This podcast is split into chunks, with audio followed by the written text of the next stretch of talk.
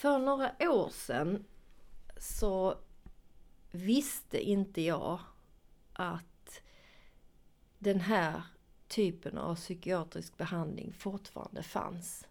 Jag trodde, som jag tror att många i allmänheten också tror, att tvångströjor och elchockbehandlingar inte längre används inom psykiatrin. Men så är det inte.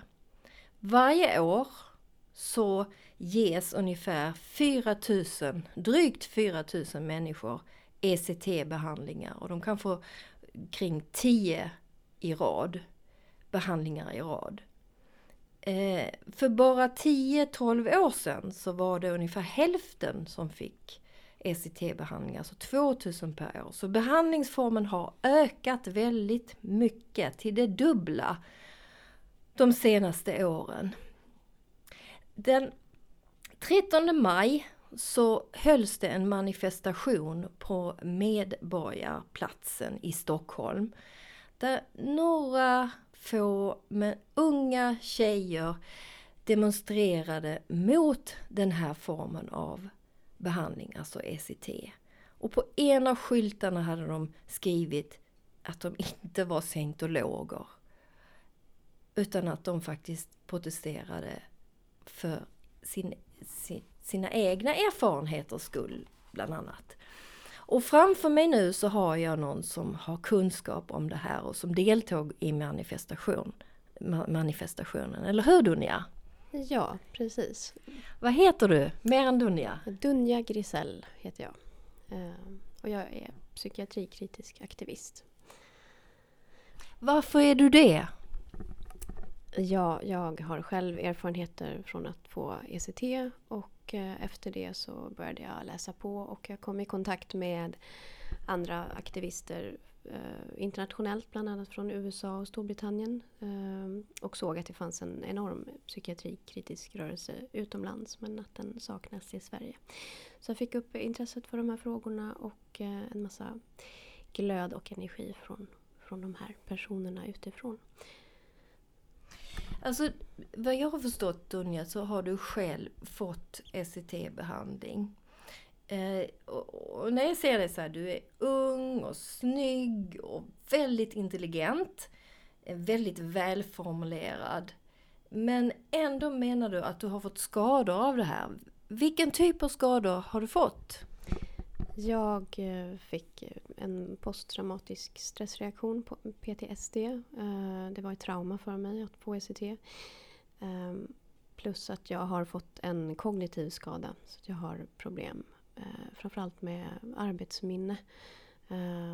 Men även vad gäller inlärning och ja. Jag har varit sjukskriven sedan jag fick behandlingen för 10 år sedan och har inte kunnat återgå i studier på grund av det. Du har alltså varit sjukskriven i 10 år efter de här behandlingarna. Det är ju inte klokt alltså. Det låter hemskt. Alltså, hur vanligt är det att människor skadas på det här sättet? Det är svårt att veta, för jag tror att många kanske inte är medvetna om att de har fått skador. Man kanske intalas av sin närhet, av människor i närheten och psykiatrin, att det varit en hjälpsam metod och att de har blivit bättre.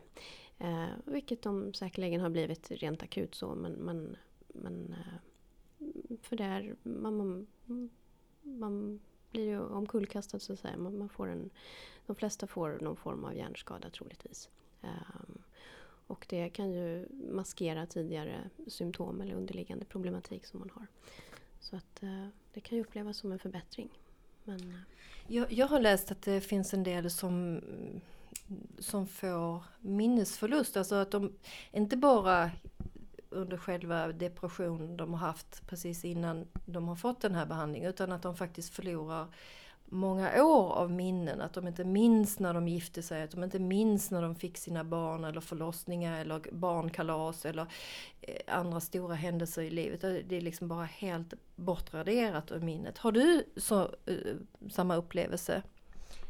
Jag har luckor från tiden innan, ungefär ett halvår innan, som är borta. Sen har jag vissa andra minnen som har sämre minnesfunktion, absolut. Och att tidigare minnen i livet också har försvunnit. Men absolut inte sådana stora sjok som jag vet. Jag känner också människor som har det. Där de har blivit av med minnen från deras barns uppväxt och förlossning och bröllop. Och alla sådana viktiga livshändelser som faktiskt är med och formar en person. Det har inte jag. Tack och lov. Jag har ändå klarat mig rätt bra i förhållande till många som jag har träffat och som jag känner och har kontakt med som har drabbats mycket, mycket värre. Men jag vill inte, det pratas oftast om minnessjoken som försvinner och mycket fokus på det. Och jag skulle vilja säga att det är bara en del av problematiken. Jag vill också belysa de här kognitiva skadorna som kommer, som är en del av det här. Minnesproblematiken är ju bara ett symptom på att det har skett en skada. Alltså, du säger, vad betyder arbetsminne? Kan du förklara lite mera för lyssnarna vad det är för någonting? Ja, lite det här med att hålla flera saker i huvudet på en och samma gång. Att minnas en serie siffror till exempel är väldigt svårt för mig. Matematik är ju helt kört för mig. Och även läsa längre texter, där har jag oftast tappat början när jag har kommit längre ner i en text till exempel. Mm.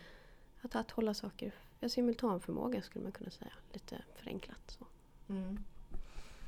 Fylla i blanketter och förstå vad olika fält på en blankett betyder, och att arbetsminne är också att liksom kunna genomföra en uppgift i flera steg, så har jag läst liksom att komma ihåg att först så måste du ta fram bunken när du ska baka, och sen ska du ta fram ingredienserna och veta vilka de är, och sen ska du sätta ihop det på ett vis, och det ska vara i ugnen sen ett visst antal minuter och så. Alltså allt det här som har att göra med flera steg i en minnesprocess, komma ihåg liksom. Det är arbetsminne till exempel. Och det är liksom det du har haft problem med bland annat då. Kan du nämna något mer? Ja. Jag är väldigt uttröttbar, väldigt lättrött och sådär. Men också direkt efter ECT så fick jag ju jag hamnade i mitt livs första och enda mani och blev kraftigt suicidal, vilket jag var under, och självskadande, vilket jag var under 2 år ungefär. Och det har jag aldrig varit tidigare. Så det här hände alltså efter du hade fått den här ECT-behandlingen, så hände de här sakerna. Ja. Att allting blev helt fel. Ja, jag fick en ECT-utlöst mani med psykotiska symptom. Och blev kraftigt suicidal. Och självskadande under lång tid efter. Är det här vanligt? Vet du någonting om statistik kring det här? Nej. Eller vad tror du? Det vet jag inte. Inte just vad gäller att få en mani. Men jag vet att Robert Whitaker, som är vetenskapsjournalist och psykiatrikritiker, väldigt välkänd utomlands. Han pratar om att mani är ganska vanligt. En vanlig verkan, eller en vanlig effekt av ECT. Och att det då kan tolkas som en förbättring. Att när en människa från att ha varit djupt deprimerad hamnar i en mani, så kan det tolkas som att personen har blivit frisk eller förbättrats i sitt tillstånd. Aha.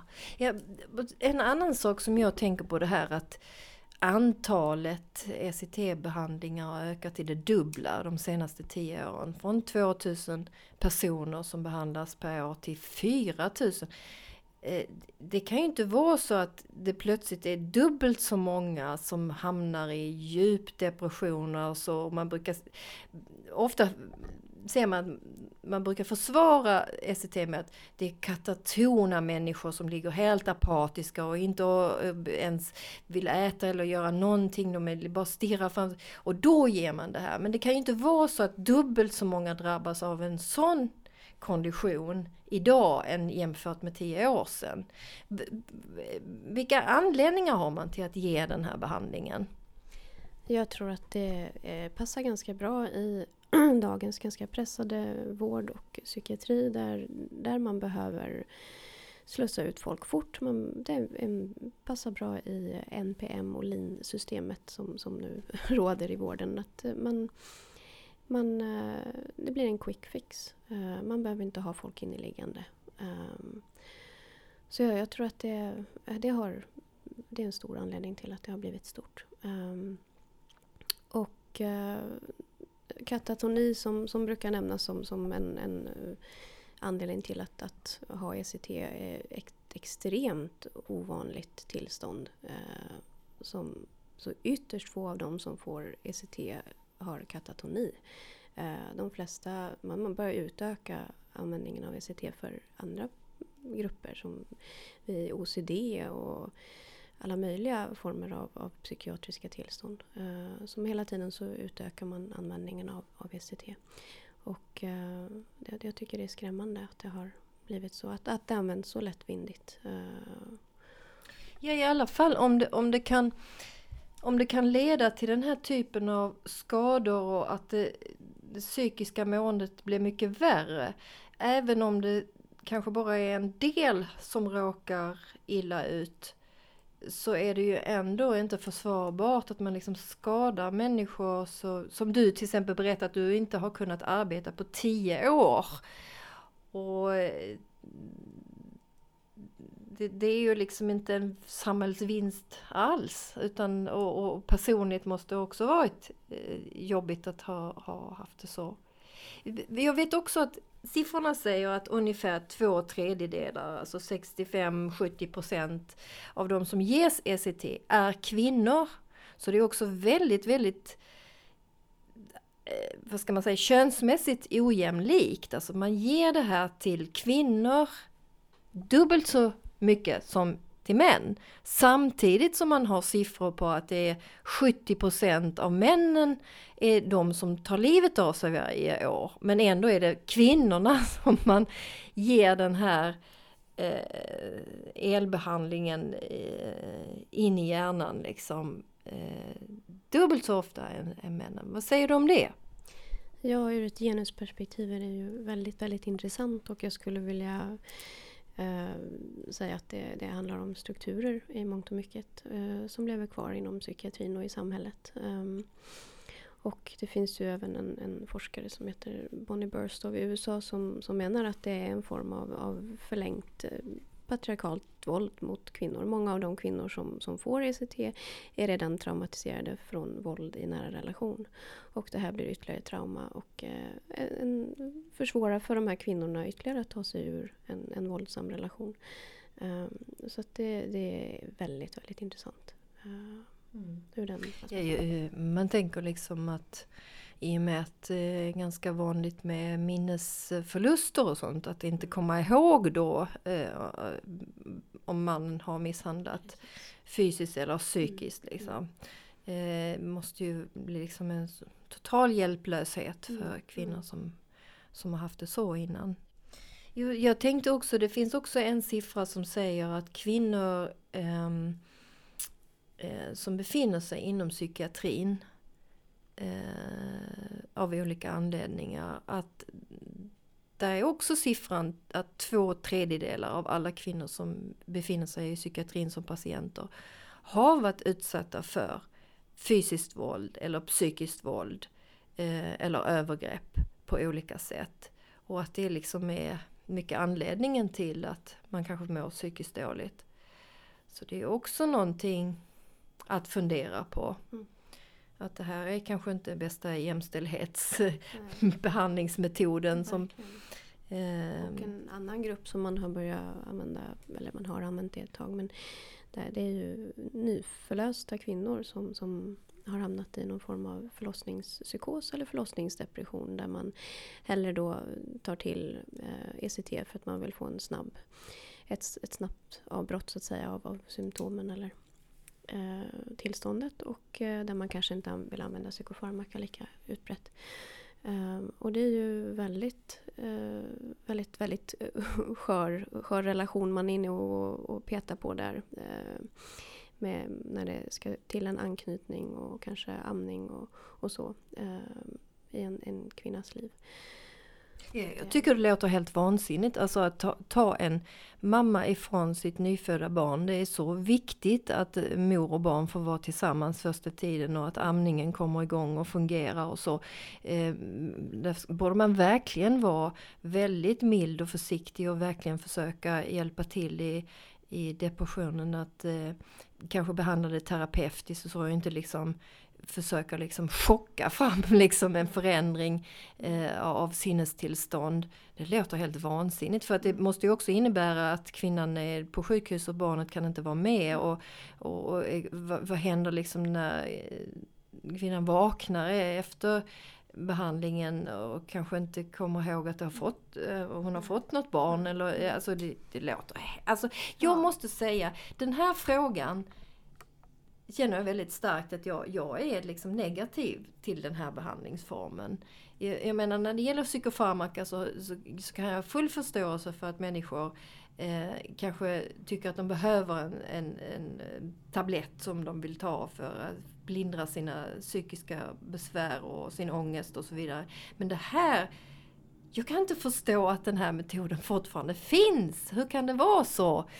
Ja, nej, det är otroligt, för att den här behandlingen har ju uppkommit i samma tid som lobotomin och insulinchockerna, och det är ju samma form av behandling så att säga. Man kallar det ju för elektrisk lobotomi faktiskt, och förr på 40-talet och 50- och 60-talet så var man ju tydlig med att det var en hjärnskadande behandling. Du hade ett citat. Ja. Läs upp det och vem som har sagt det. Ja. Det är Walter Freeman. Det var han som tog ECT från Europa där behandlingen uppkom.